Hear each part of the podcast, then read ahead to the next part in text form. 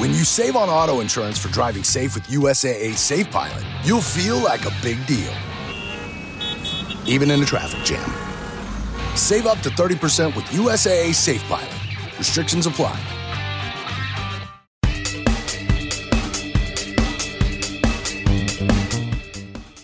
Hello and welcome to the Boys in the Band podcast, where we bring you exclusive interviews with musicians who soundtracked the noughties indie scene. I'm Peter Smith. And I'm Richard Gallagher. And on today's show, we speak to a band responsible for perhaps the greatest cover of all time, and a fair few fine songs of their own. It's the Futureheads. Here's Ross Millard, guitarist in the band, telling us how they reworked that Kate Bush track, Hounds of Love, into an indie disco classic. You know, at that time, those O's were the, were the sort of thing that we were doing over everything, really. So we just we, we just sort of tried a few things out. Between me and Jaff, those two parts seem to sort of stick quite quite well. They kind of play off each other quite nicely, and that left enough space for sort of Barry to sing the, the lead vocal over the top. And yeah, I mean, in a way, it's probably the straightest Futurehead song. Any of those first two albums, at least, you know. Um, but um, but yeah, I mean, it was popular. I, I, I, think we've only done one gig where we didn't play it, and that was because we were um, we had to come off because of an electrical storm at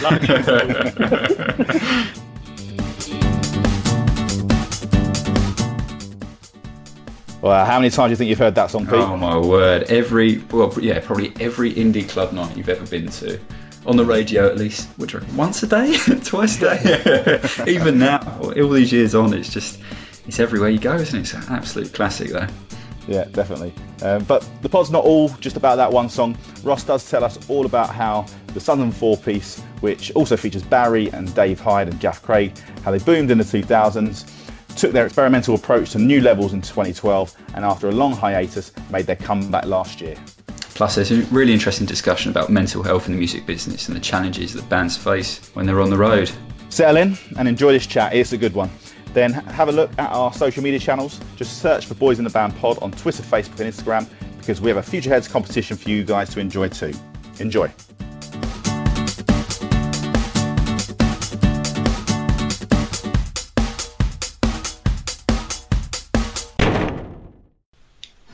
Now I'm delighted to say we're joined by Ross Millard today. Ross, how are you doing? Thanks for joining us. Yeah, no worries, man. Thanks, I'm good. How are you? Yeah, very good, thank you. Very good. Lovely stuff, Ross. Great to have you on. Um, so, obviously, as an experienced performer, uh, you know it's uh, very important uh, to have a good warm up. So, we like to kick off each of these pods with a bit of a sound check. Just three quick questions to get you going. So, first of all, uh, where in the world do we find you today? I'm at home, as pretty much every every man and the dog is, yeah. or should be at least, uh, on uh, Newcastle's quayside. Very nice, very nice. Well, you're in Newcastle, but I know you're a Sunderland fan, right, Ross? Is that correct? Well, I'm, I'm from Sunderland. Uh, all, all, the band's from Sunderland, but I've lived through here in Newcastle for more than half my life now. So they both feel like home in a weird way. Oh, right. Okay. I was just wondering if you've been watching Sunderland Till I Die on Netflix, whether you could give us a review of that as a uh, as a man from the area. yeah, um, I mean, it, it's an amazing documentary. Like, you know, it's just, I wish that they, I wish that they weren't sort of charting the the League One trauma. You know, I mean, it was sort of back in the Premier League days, really. You know, because it's a club that's on its knees at the moment. Like, but hopefully not for too much longer. But you just never know, do you? No, so it can be a long time in League One. Away from, from the sport and being locked down in, in the in TV, what about uh, live music? Any uh, any gigs you've been to in the last twelve months that particularly stick out? Oh, absolutely, yeah. I mean, um, I, I, love that, that band Shellac and, and they did at the boiler shop here in Newcastle uh, in the winter time. And that was the one that sort of particularly stands out for me because that was the first time they've been to Newcastle. Um, but yeah, my partner works at the Sage over in Gateshead there, and so I'm always there watching watching something or other. It's just a bit of a shame at the moment that because of the coronavirus situation, all all live music's on on, on, on the blocks, isn't it? Yeah. So you know, it, it, it, feels like it's going to be a while before we can get out there and watch something or or do a gig ourselves, you know. Yeah, obviously we know we want to talk to you about the gigs you've got coming up later in the year. I mean, have you heard any any word on those ones yet about whether they're still going ahead as planned or just waiting to hear? I guess. Yeah, I mean we've sort of had to reschedule anything that we had in the diary this side of sort of September. So we've got some stuff coming in September, and we've got a big tour in October. Um, and obviously, most of the festival bookings that we had have either been pulled completely or rescheduled for, for next year. You know, I mean, we were meant to be in Austria this week at um, Snowbombing, so it is it is a shame, man. You know, because obviously when you're in a band, you look forward to playing live probably more than anything else. So it does feel a little bit disappointing at the moment, but it is what it is, isn't it? Yeah, what can you do? What can you do? All right, Ross. Well, you know, this podcast we're all about sort of rewinding the clock a little bit back to those mid noughties. Let's take you back to the summer of 2004 when uh, Futurehead's debut album comes out. Absolute stonker with some, yeah, loads of hits on there. You know, I'm sure you've been told this many times before, but it just felt like almost every track on that on that debut album was uh, was real, real gold. So talk to us about it, how it came about, how uh, how you guys put that album together, and you know, where, what was the starting point for the Futureheads first of all?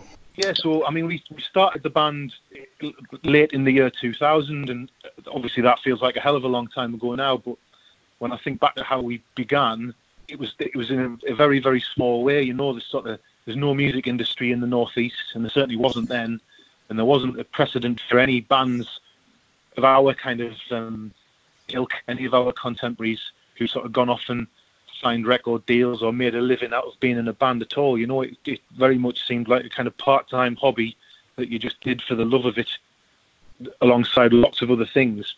And so the band came together really slowly. You know, the first few years was just playing loads of DIY shows in the region.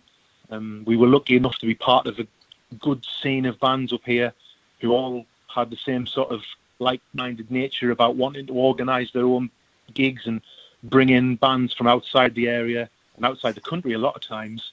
So the DIY scene was really strong in the northeast, and and, and that really kind of got our ambitions up. To be honest, you know, the, the thought of sort of uh, playing outside the region. We played our first gig in um, Glasgow at King Tut's. That was the first show we did outside of northeast, and that really kind of felt like a an exciting move and a good thing to do. And in 2002, in the summer, some friends of ours who'd organised this sort of DIY tour of squat clubs and youth centres and cafes in Europe asked if we wanted to jump in the van with them and go on go on tour with them for two weeks. And until that point, Pete Brewis, who's obviously now known as the musician in field music, he was playing drums in the band. Um, but because of that tour, I think he was sort of always trying to balance doing both bands, and that was the sort of tipping point for him. And it was at that point that we got Barry's brother Dave in to play play drums with us back then, and obviously that's just been the way we've been ever since. That must have um, felt like a bit of an adventure, though, Ross. Sort of setting off to Europe, as you say. Not many bands sort of emerging from your local area, but you guys were sort of doing it yourself, and yeah, as I say, a bit of an exciting adventure across Europe, surely. Oh, totally. I mean, it felt like it felt like the dream at the time. You know, I mean, that was the pinnacle of our ambitions in a sense. You know, like get out, get out of the country and play our music in front of an audience in Germany, France, Switzerland, um, and at that point we were in awe of this other band. They're, they're called Milky Wimpshake. They're sort of they're quite well known on that sort of like twee DIY uh, level, especially around here anyway. And they were at the time. Um, and still good friends of ours. And yeah, man, it was just a great opportunity and too good to too good to turn down. And I remember that when we got back from that tour, the last show was in Newcastle, and and and that really felt like we were a proper band. After that, you know, we'd done a tour, it felt real. And um, after that, I think we we sort of had different ambitions for ourselves. We we suddenly sort of wanted to make an album, and we wanted to sort of maybe see what the possibility was of us if not making a living out of it, then at least being full time with it. You, you, speak about the, the sort of the, the northeast scene not being mm-hmm. quite as vibrant in, initially, but obviously it, it started up with, with, you guys and the likes of field music coming about, and obviously Maximo yeah. Park from Newcastle. Um, but so, how would you say like the band was sort of shaped by being from Sunderland and having that sort of lack of a scene initially, and where did you, you therefore get your influences from? Yeah, I mean, I think sort of Sunderland's played an enormous part in our identity and the sort of um, history that we've now got. You know, it was a city, and it still is a city, really, that doesn't have a sort of great deal of cultural infrastructure and venues and stuff. But what it has got are really kind of energized people who want to make things happen. You have to use sort of crappy little spaces and anywhere that you can get your hands on them to, to make things happen. But people are doing it. They were doing it then and they're still doing it now.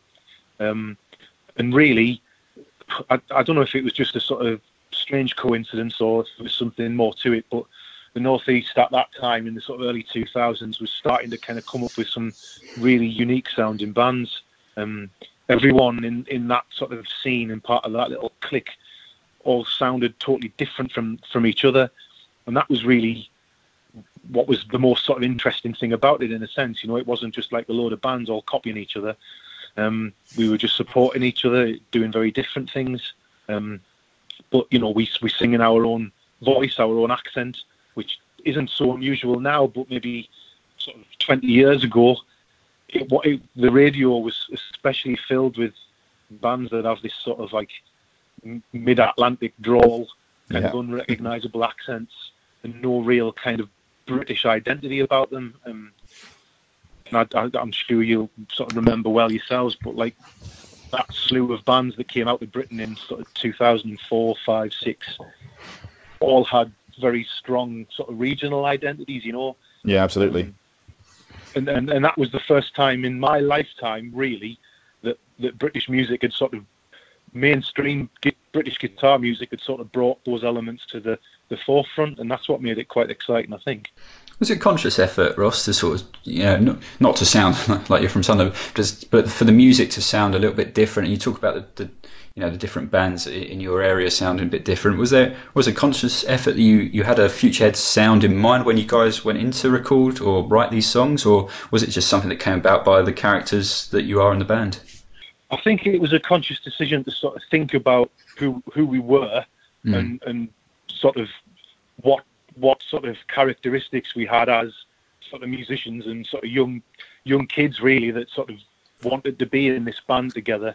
Um, and all of the all of the bands that we liked mutually were all kind of fairly artistic punk rock bands, you know, who had really strong kind of aesthetic ideas and and sort of um, really kind of uh, distinct music musicality, you know. And I'm thinking of like, you know, the the new wave bands like Wire and Gang of Four and XTC and Devo and all the kind of fidgety late 70s, early 80s post punk bands all had quite interesting sort of characteristics. And at the time, we felt like late 90s, early 2000s guitar music, by comparison, was turning into something incredibly bland.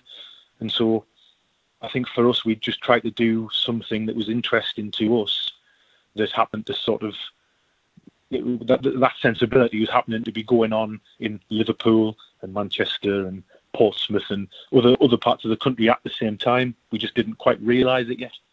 Yeah, sure, and and obviously things really did uh, progress on, you know, just from the initial Sunderland scene, like say uh, on the European tours and whatever. Uh, but then a little bit later on came some some pretty big deals, uh, big, big support tours in America. You know, supporting the likes of the Pixies and the Foo Fighters. You know, massive deal for for the band from Sunderland. And how did life on the road and gigging in the US compare to to back home in the UK for you guys? Uh, oh man, I mean, touring in America is just about as good as it gets, really, for a for a band a guitar band like I was, you know, I mean, it, it, was the true sort of idea of, of what touring would be like, you know, something like America where every state has its own culture and, and sort of the audiences are different everywhere you go. The venues have got so much history. And when we first started going over there, you could see straight away that there was a real kind of um, adoration from American music fans about about English bands starting to come over because I think for a, for a long time prior to that, English artists hadn't really bothered with America. You know, I think they thought of it as being a territory that was sort of too difficult to to be worth their time. The first the first thing we did in America was in September 2004, and it was a support tour with Franz Ferdinand, and um, that's a band that we really had a lot in common with. You know, we we liked all the same music growing up. They were very, very staunchly DIY in the beginning as well, and um, we got on really well. And that tour was incredible for us. We went straight back to do our own tour, and um, that first that first record did well for us over there, and we enjoyed being there. We spent a lot of time over in America.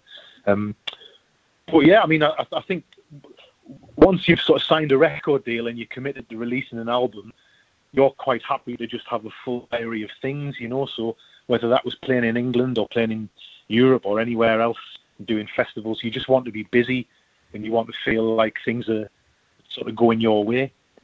And it was really exciting making the album, but it was much more exciting sort of releasing it into the world and touring it, you know. Yeah, definitely. And and on the touring side of things, did you have like um, I'm sure you probably enjoyed most of it, but did you have like a preference between you know these big arena tours or your little club nights or your festival appearances? What what was the, your sort of preference if you could uh, if you could pick and choose? Yeah. I think it's it's changed over the years, that you know, because my thoughts on that now are very different to how they were back then. I think back then it's a real kind of um, buzz to play in, in a kind of 10,000, 20,000 capacity room um, or, or on a big festival stage, whether you're supporting someone or you're doing your, your own thing, regardless. In the beginning, I think we felt like we were little kind of ambassadors for Sunderland, really. You know, everywhere we went, we were the future heads from Sunderland, and it felt like it was our sort of uh, mission, if you like, to kind of spouse about the place and kind of get it on people's radar we were really proud of proud of the city, you know. Um, but also, I think you're just wide-eyed and bushy-tailed, aren't you? And you're just like, enjoying the experience, regardless of what it is. Whereas nowadays, I think if we had did big shows, you know, if we were to sort of support an artist playing in a twenty thousand capacity place, we'd have to pick a very particular set list in order for it to work well for us and for the audience. And yeah, sure. I think it's a it's a different challenge. You know, you sort of um, you can enjoy both, but they're very different experiences. And I think the songs you play and the approach you have changes really quite dramatically depending. Um, but that's why I like festivals, to be honest, because I think festivals are the ultimate kind of middle ground between that, where you have to take it take it as a given that not not everyone in the audience knows who you are, and you've got a challenge to sort of try and present the best version of yourself at any given moment, and you can still be sort of um, interesting about the set list you, you you sort of choose and the songs you play, but you are also aware that you're not necessarily just playing to your your crowd, and there's something there's something really worthwhile in that, I think. Yeah, it's a great showcase of the band, I guess, isn't it? Any festival appearance like that. Um, uh, Ross, we've got to ask you about Hounds of Love because obviously I've, I've already said how, how solid that, that debut album was all the way through, but there's no no doubting that that one really you know crossed over into the mainstream and obviously you know yeah. put the band out in front of a much wider audience. Um, so, I mean, first of all, what what actually drew you guys to that song in the first place, and then what was the process in reworking it? Uh, you know, away from what the original product into what, what you guys ended up with. Yeah, so I mean that that that tour, that European tour that I was telling you about before, that that was sort of um, what what gave us the idea to do Hounds of Love because Jaff had made a few sort of mixtapes to have on in the van. Obviously, we were spending so much time in the van with this other band, and he'd done one of these ones where, like an alphabetical one, where A was like I don't know ACDC or something, and B was Kate Bush. Right. And every time it every time it came on in the van, we'd all sort of get it turned up, and we t- talked a lot about. At that time, it se- it seemed really unlikely that she would ever perform live ever again, and how much of a shame it was that we'd never get to hear this song played live and all that sort of stuff. Because um, Kate Bush hadn't released a record for, for donkeys at this time. Um, and so that that got us sort of talking between us about well, when we get home, maybe we should have a, a little practice and, and, and try and arrange a version of this because the next gig that we do with Milky Wimpshake, this band we've been touring with, it would be quite nice to just sort of play it at the end and surprise them with it. Really, it became a bit of an anthem of our tour. And so we, when we got home, we sort of quickly worked up a version in the practice room. Didn't spend too long on it, to be totally honest. I mean, the arrangement that she has, I mean, it sounds unbelievable, but it is actually really quite simple and there's like a cello part that's just playing A major all the way through. There's hardly, I don't think there's a single guitar on her version, and it's all about the rhythm, the drums, and then that vocal melody. And so we kept it quite simple as well, but because we all sing in the band, we had to try and think of something that we could all each do over the top of it. And at, you know, at that time, those oars were the, were the sort of thing that we were doing over everything, really. So we just we, we just sort of tried a few things out. Between me and Jaff, those two parts seem to sort of stick quite quite well. They kind of play off each other quite nicely, and that left enough space for sort of Barry to sing the, the sort of lead vocal over the top.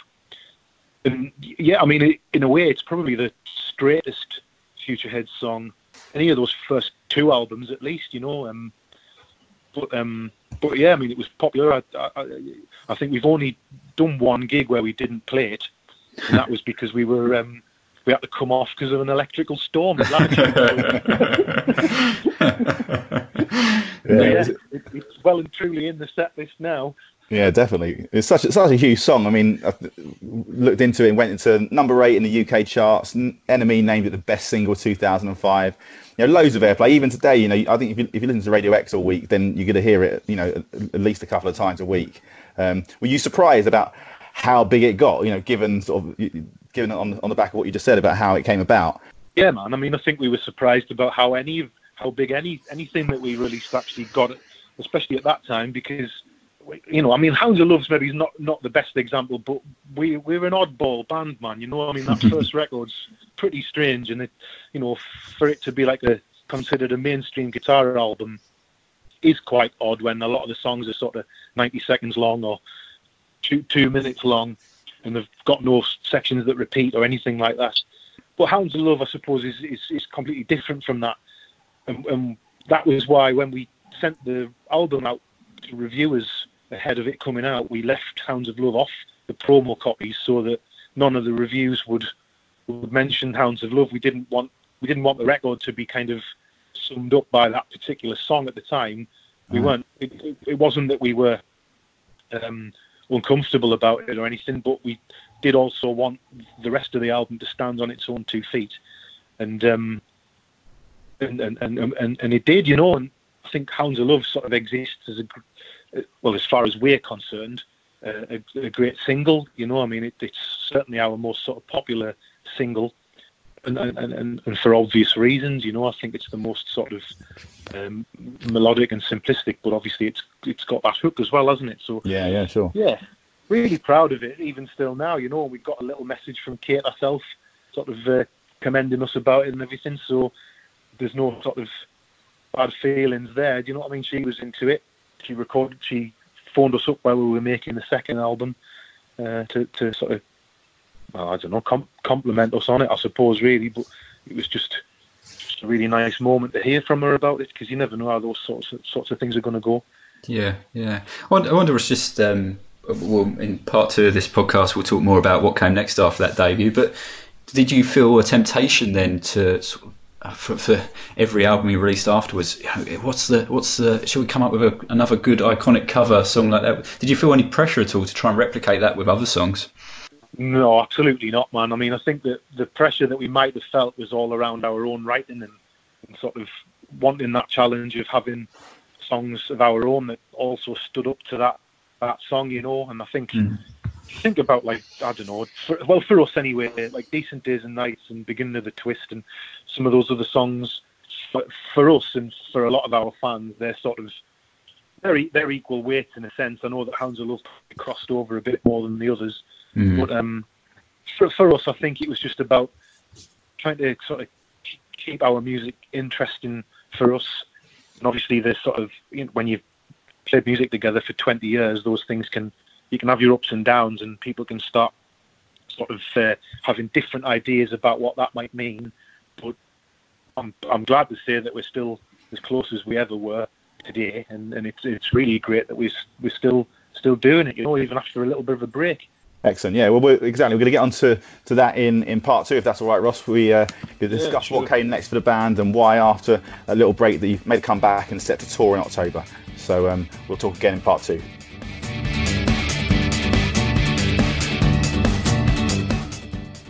Hello, my name is Ross Millard from the Futureheads. You're listening to the Boys in the Band podcast. You're listening to the Boys in the Band podcast. For more noughties nostalgia, Check out our Twitter, Facebook, and Instagram pages, and make sure you hit subscribe to the podcast for more interviews like this.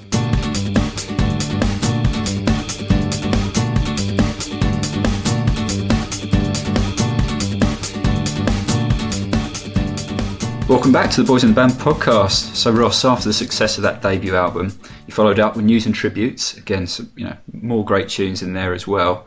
But then came a split with your record label, Six Seven Nine Recordings. So, what's the story there, and what happened?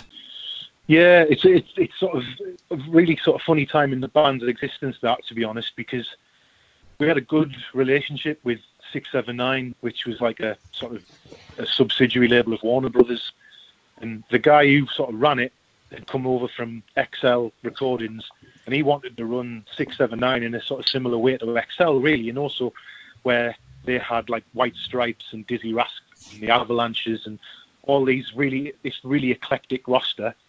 That's what 679 was sort of building towards. You know, they had Us and the Streets and Mystery Jets and Kano and Polyphonic Spree, and they were they were a really interesting label run by proper music fans but after that second record had come out, this is like a period of time where the music industry is completely changing. So, you know, before that first album came out, there was no YouTube, there was no streaming, there was no sort of um, d- digital music as a platform. It wasn't it wasn't a thing at all. You know, I suppose MySpace was the closest you had, um, which we sort of very much used to to our full advantage at the time. But after that second record came out, all of a sudden you had things like YouTube and Napster and illegal downloading and all this stuff. And the music industry as a landscape had sort of changed completely, really. Um, and the pressure was on labels everywhere. You know, money was becoming much more tight, um, and and sort of something something had to give. And alongside this, we were managed by well, we still are managed by a company called Big Life, who at the time was sort of headed up by a music industry titan called Jazz Summers, who's sadly now passed away. But Jazz was a sort of a man who was sort of equally feared and respected, really, in the music industry. He'd managed Lisa Stansfield, and he'd been involved with Wham, and he managed the Verve and Badly Drawn Boy, and he was a big name, and he was sort of quite keen on exploring what this sort of new music industry might look like if artists had took more control over their own intellectual property and looked into owning the rights to their own recordings and releasing their own music. And he was really keen for us to sort of set up our own label. He knew that we were kind of come from a punk rock background, and he knew that we were interested in being in more control of our own releases anyway. And as the industry changed, he really sort of started to back that idea as well.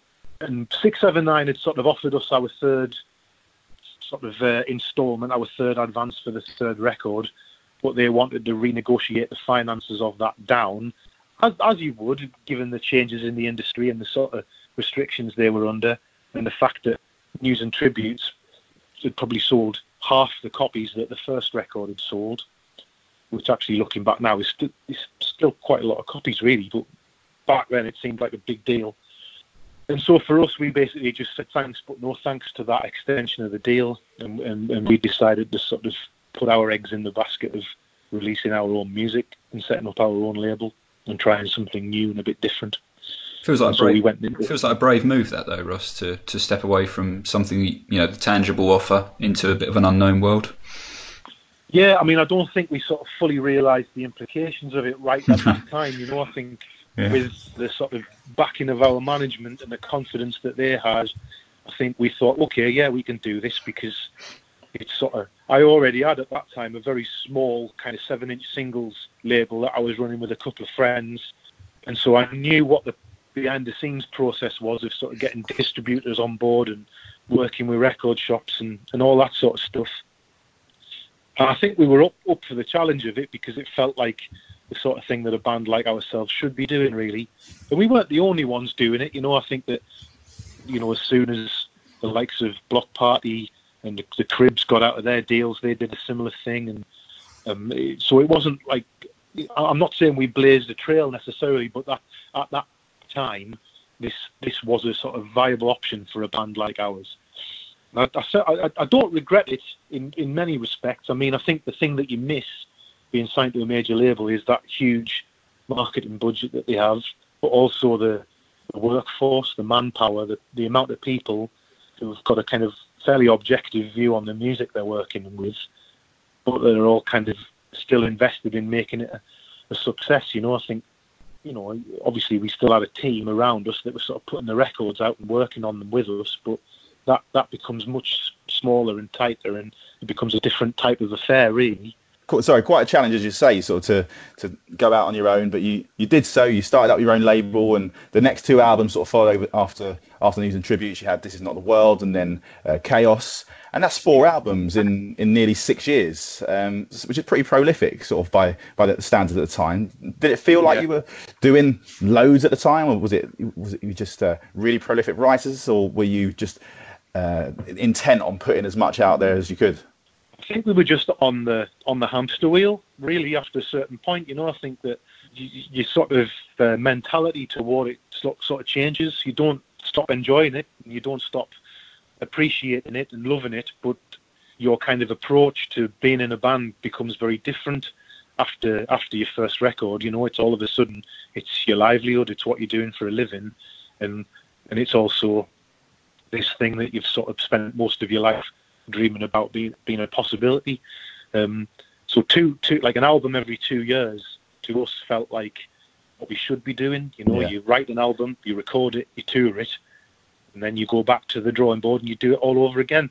And I think after four versions of that, I mean, a few things started to happen. Really, first of all, we started to feel like we might want to sort of break up that that cycle by doing something different. We just weren't quite sure what. Um, second of all, the kind of um, health and, and, and, mental health of some of the band members was sort of not great. I think like that sort of six, eight, ten years of tour, and it's sort of kind of taken its its toll amongst other things, like life usually does with people. And um, I think by the time we got to the end of tour and the chaos, I think something definitely needed to to change for us. We certainly felt like the world didn't need another Futureheads record as it was at that at that moment in time. So that's when we decided to make an a cappella album and sort of try something a little bit a little bit different for ourselves, really. You know. Yeah, well, yeah, we talked about how you've been sort of quite experimental all the way through this this interview, Ross, and or the band have been quite experimental, and but uh, Rant takes it to another level, doesn't it? A cappella of uh, Futurehead hits and covers, and um, yeah, I mean, where did where did this idea come from, and was it fun to record or a challenge, or both? a little bit of both, I suppose. Yeah. I mean, I've got to say, like the the sort of context around this is everything really, because we've toured the chaos uh, for a long time, actually. Um, probably more touring on that record than anything since our our first album, and um, we did some really unusual things, like we supported Linkin Park on a arena tour around Europe. Um, like you know, things in hindsight that we probably should have just turned down, um, but because we were sort of, like I say, on that treadmill, you just you, you take the gigs and you do them and you try and make the best of them. But Barry in particular wasn't in a great a great place, um, and we needed a little bit of time time off, or, or at least to do something totally different and we'd done one of those sort of like live lounge appearances where we'd done an a cappella version of uh, a Kelis song, and um, because we'd always sang in four part harmony, we'd always in the studio quite enjoyed just hearing what the mix was like without any of the the backline in it anyway, you know, just to kind of hear how out of how out of tune we might be with each other, or whether the sort of parts were working or not. And so the, the idea of doing an a cappella record just came from that, really. You know, kind of people sometimes saying, "Oh, you know, the the harmony arrangements are really nice," and sometimes they don't come across because of the electric guitars, and it would be nice to hear them a little bit more, and just you know, little little things like that started to add up. And we'd always been a big fan of um, Philip Glass and Steve Reich, and you know, the, the minimalist composers who had that kind of polyphonic approach to the music that they were writing. I mean, obviously they're absolute masters, but we we sort of tried to take a little bit of that into our sort of vocal arrangements and stuff anyway. And we just thought, oh well, why don't we have a go at, arranging some songs just for vocals and, and see how that works. And we made the record in Newcastle at home. It was easy to make. We enjoyed the process. Um, and when it came to doing a tour, we thought, oh well, this is a chance to present a version of this band that that nobody's ever seen before, that that we've never even seen before, and it was one of the most enjoyable experiences we, would ever had, to be honest. Great stuff. So really, in, really interesting album and enjoyable tour followed. Uh, but then after that, that that's where the, the, pause seemed to hit. You know, the the, the band stopped playing together. Um, tours sort of stopped. Didn't release music for a good few years. So, to talk us through that stage, what, what, sort of happened there? Well, I mean, I think that sort of um, we've all given sort of d- different interviews about this over the years. So I don't think there's any sort of problem in in sort of saying that Barry in particular was suffering um, with a real bad spell of poor mental health. Um, he didn't feel well enough to participate in the band at that particular time. This is sort of 2013, 14. This all sort of came to a head. Um, we toured extensively for a long time, and I, certainly sort of could see it coming, and I couldn't begrudge anyone at that point saying that they needed a break from it. Um, we we just got to a point where, in our own sort of private lives, really things were getting. Uh, we, as you get as you get older, it's inevitable that for people who started a band when they were 16, 17, 18 year old would sort of encounter things that would sort of challenge the status quo of being in a band after sort of 10, 15 years. And so we just needed a bit of time separately to sort of like get get our together really, and yeah. for Barry to get to get well and feel better about playing music again and performing. And it was a a long process for him because as you know, this happens with a lot of musicians and artists and well, with a, a, lot of people, full stop, actually, doesn't it? But you know, sometimes you just need a little bit of a spa- little bit of space and a little bit of support in a different way. And so, although it sort of killed us all in, in different ways to stop doing the band. We had to for for his sake, and just just to sort of we, no one wanted to see him sort of continue to suffer in the way that he had done for about twelve months prior, you know. So we we had to stop really. Ross, you mentioned there you, you sort of suggested that yeah, this isn't a, an issue just for, for people in bands, but it's a it's a wider issue in society that we're talking about a lot more at the moment. But when you look at the music industry, do you th- and you know you talked about being on the hamster wheel and things like this. Do you think there's enough support in the music industry, or do you think there is like support now emerging, perhaps after uh, perhaps not being there previously, in terms of supporting the mental health of people in bands? It's it's a it's a difficult question to answer in a sense because I don't think that the the industry actually knows knows what kind of support it needs to offer in, in, in, a sense. You know, I think in, in that time that we had away from the band, I worked a lot in um, theatre uh, and, and, writing songs for, for theatre shows and working as a, an MD a little bit with some theatre companies and things. And one thing that I started to, to notice about Arts Council funded art forms was that the support network and the general approach to well-being and kind of um, group support is a lot a lot stronger. I think because um, kind of mainstream music, and I include sort of in, indie rock within that, is is a kind of um, principally a, a, a money making kind of industry and a, and a kind of business transaction rather than a kind of protected publicly funded art form. I think the kind of level of support and, and, and sympathy and, and sort of consideration is absolutely different. And it's, it's such a shame. I know that PRS and Help Musicians UK and several other sort of organisations have sprung up in the last handful of years to support um, the sort of mental well-being of artists and, and, and think about those things a little bit more.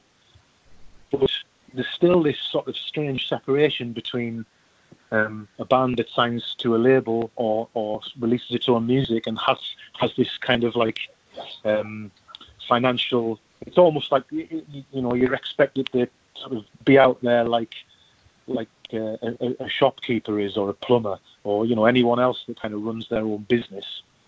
Whereas there are a lot of other kind of more protected art forms that are sort of supported in a very different way. And I know that there are some reasons for that. The the balance or the imbalance rather is is sort of so stark that I do definitely feel like that's why a lot of musicians in that kind of world do do struggle sometimes. Yeah, it's interesting because I guess it's an industry that you don't you don't really have that base, do you? It's not if you you know if you worked for a if you're an accountant, there's a sort of overarching accountancy body who you know can can look after yeah. people in that industry, but I guess the music industry is slightly different in that way. But it's uh, yeah, well, certainly an interesting one. It's, it's it's a challenge that, as you say, a lot of bands are probably going to have to face up to at some point. Well, well, this is it, and, and and sometimes you can feel very much like you're on your own. You know, I mean, we're based in the northeast and our management is in London. Um, and I know that they're obviously only ever a phone call away or an email away, but there's not that sort of. Um, I mean, we're we're we're fairly long in the tooth now. Do you know what I mean? But and and we can handle and are quite comfortable with there being that separation.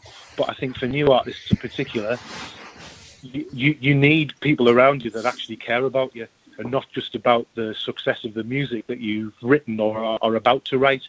You know, I think that labels, even almost by accident, can, can get into the habit of thinking about music and albums and artists as, as if they're sort of tins of beans on the shelf. And um, it, it, it's just, it, like I say, the, the imbalance is just so, so stark and so obvious once you've got a little bit of perspective or you've got first-hand experience of these things. Um, and I, I, think it is getting better, but I think there's still such a long way to go in terms of people knowing what the right sort of behaviours are to have and how to kind of um, well how to support people in that situation. Yeah, absolutely. It's a tough one for you know, the rest of the band as well, I suppose, in terms of knowing how best to support him through that. You know, with but I, but I guess as well, you know, having you know, such good mates, his brother in the band as well, that, that hopefully that afforded him that time and that space to, to get himself ready to to return as you did uh, last year with, with, another album, Powers. You know, did um did did that sort of hiatus and and and, and Barry's uh, difficulties influence that album, and, and what sort of sparked that return? Oh yeah, absolutely, man. I mean, I think we there was a there was a um, event that there's a record shop in Sunderland that's quite popular and well known called Pop Recs. It's run by Frankie and the Heartstrings, and they had these sort of little events where they'd take a record and they'd sort of do a playback of it with a live audience, and they'd get the band in to do a sort of Q and A and all this sort of stuff. And and we ended up doing one of those for our first record. We we got asked to sort of come along and do one of these these events, and um, that got us all back together. I mean, obviously we stayed close in this time, but it wasn't it wasn't very often that all four of us were together in one place, and we certainly didn't talk about the idea of sort of making another record or anything. We sort of knew that was fairly off the table for the for the most part. But at this event, you know, we did like a question and answers thing, and a few people out were asking, and afterwards we all went out for a beer and started talking about what the sort of what the likelihood might be of, of us doing that, and everyone expressed an interest in wanting to give that a go. Um, we all said that it wouldn't feel the same unless we made a new record and there was like new material. We didn't want to just sort of book a few gigs to, to go and play just the old songs. Um, and so we uh, we said, all right, well, let's get in the rehearsal room and see what just just see what happens without any kind of pressure. And so that that meant the powers sort of took a little while to put together. Obviously, we all have other things going on in our lives as well at this point. We're not just sort of uh, members of the Futureheads. We all have different musical projects and, and, and other things in some cases. So we had to just use the time available. But we made a record. We made it in Newcastle. Um, by the end of it, we thought this is sort of uh, a collection of songs that we're actually massively proud of. As it happens, you know, I think that it's a different version of the band. It's not just anything rehashed. It's it, it it's it, it felt vital to me. It felt really like that's the sort of record that we needed to make. And and then getting back on the road again was just the sort of the icing on the cake. It was so nice, but it, it, I, I would also say that it's become so familiar again so quickly. And um, now. I mean, obviously we haven't played for a little while because of coronavirus and whatnot, but it, it, I mean, it, it feels like we didn't have that time away. Now it feels like we've been playing all along. Yeah, well, it's good to have you back, uh, Ross. I mean, we, um, I know, as you said at the start of the pod, you know, the next next few months are a bit, um, you know, obviously looks like there won't be a lot of live music to watch. But one caught our eye up in October because we've been speaking to the Holloways for another one of this podcast, and they were oh, yeah. pr- pretty excited to be joining you and Reverend and the Makers in October on the uh, propaganda tour. That sounds like a fun one as well. Yeah, man. I mean, I think over the years we've done a few of these sort of like package tours. We did one for the NME in, in 2005, uh, which was great fun. Um, and we've crossed paths with John and, and Reverend and the Makers a lot over the years. You know, see him at festivals all the time. He's a super super nice bloke. Um, and I mean, basically, we just we got asked if we wanted to do it. It was a case of saying yes or no, but it's, it's a month of touring in October that we're all dead well up for because we were we were we were missing it at the point that we got asked to do the tour, and uh, yeah, I, I, I just think we can't wait to get out there. We're just hoping that that in October the, the shows are still on. You know. Yeah, fingers crossed, mate. And you, you got a few more before that. You said a, a little mini tour in September that hopefully will go ahead as well. Yeah, we've got a very very short little club tour. Um, of just a few kind of little out- outstanding dates that we had here and there in the diary that obviously couldn't happen when they were meant to because of the current situation. And so we sort of plumbed them all into a kind of little four in a row in September there. Um, uh, you, you could say some of the dates are slightly off the beaten track, but we, we, we did a fair sort of tour in December back there. So this is quite a nice opportunity to get out and play some places that we've either not played before at all or haven't been to in a long time. So at this point, man, we're just looking forward to playing any gigs that come our way because a lot of the summertime stuff's been been pulled, and um, you know we're on the phone to each other at the moment, thinking like, when when will we next get to play again? You know, so it's looking like September. Yeah, fingers crossed, mate. And uh, yeah, we'll, we'll be uh, itching to get on get on board as well if we can to get some of those dates they sound really exciting. Um, nice one. Mate. Okay, so before we go, we just got three more uh, quick fire questions for you in the encore. Um, so think, thinking back over many years now in, in, the band, what do you think you'd, you'd lay, lay down as your best gig you've ever played? The best gig, I think, well, the thing that stands out the most to me when I think about the sort of old days of this band is um, Glastonbury 2005. Um, we, we, sort of we come back from America the day before. Um, the record had sort of been out a little while. Hounds of Love had just been in the charts, and it was the sort of it was the, the, the, the festival of that summer for us, and uh, it was on Barry's birthday to cap it all off. And yeah, I still think I still think back to that show now and just think, oh man, that is like that is definitely one for the kind of memory bank for sure. Nice, good times. Yeah. Um, next one. Which band are you loving right now? Who should we go and listen to? Uh, well, she's about to release a new record, and I think a lot of people are really fond of her at the moment. But um, Phoebe Bridgers, yeah. someone whose music I really love. Uh, that first album, Stranger in the Alps, I absolutely played it to death, and uh, it's been quite a long time coming. This second album from her, so I'm looking forward to hearing what she's what she's come up with. Great stuff. And um, and then back to you guys. Finally, looking back on your music, we've mentioned your gigs, but what about the song? Can you pick out a song from your back catalogue that you'd say was the the one that stands out, the one that you are most proud of? Oh, it's a, it's a difficult question, you know that because obviously they sort of have all, all different sort of resonances, I guess. But um, I think um, I'd say Jekyll off off the last album because obviously a, a, band like us coming back after all of those years away is no easy thing to do, and I think that song is a real kind of um, statement for us, and it's something new that we hadn't really done before, and um, yeah, I'm re- I'm really proud of that one. So I'd pick Jekyll. Nice choice, nice choice, Ross. Well, hopefully, as you say, we'll be seeing you playing it live soon as well. And uh, well, thanks for joining us on the Boys in the Band podcast today. It's been a been a pleasure to, to talk to you and sort of reflect on the Futureheads from start to finish. Pretty much, we've gone all the way through, haven't we? Have. Yeah. Thanks for that. Nice talking you. Yeah, yeah brilliant talk to you, Ross. Cheers. You're listening to the Boys in the Band podcast. For more Noughties nostalgia, check out our Twitter, Facebook, and Instagram pages, and make sure you hit subscribe to the podcast for more interviews like this.